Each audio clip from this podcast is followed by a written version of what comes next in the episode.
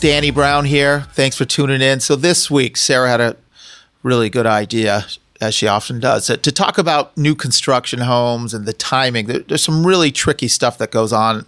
You know, I've sold a bunch of them, 40, 50 homes over the last decade or so, new construction homes. And, you know, close of escrow it's a real issue with new construction when the house isn't done. And, you know, the builder is always saying, yeah, we're going to be done in 30 to 60 days. And I've never in 20 years seen a builder uh, perform on that timeline. I don't know. Have, have any of you?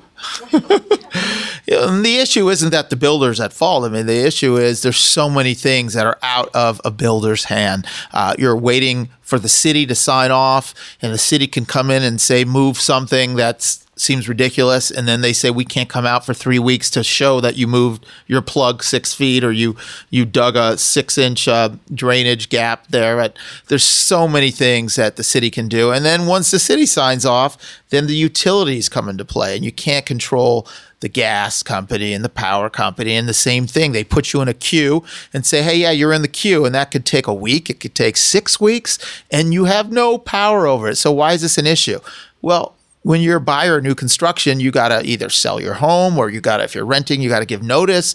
Um, you have a loan and a rate lock that usually doesn't last more than 30, 60 days max. So all sorts of moving parts start happening. The, the buyer's rate lock expires and guess what happens when he finds out that his loan just went from three and a half percent to four and it's going to be x amount more? That just puts more compression pressure on the deal. Then he's coming after the builder and the brokers to say hey how do we deal with this?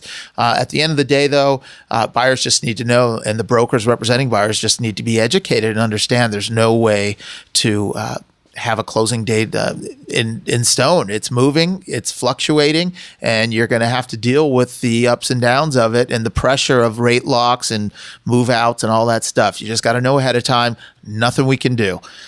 See you guys next week, and tune in next week for a full episode of the deal with um, a guest, and uh, every week following. You can always find me at DannyBrownLA.com. All the podcasts are there. All my info's there. Over and out. See ya. Have a good weekend.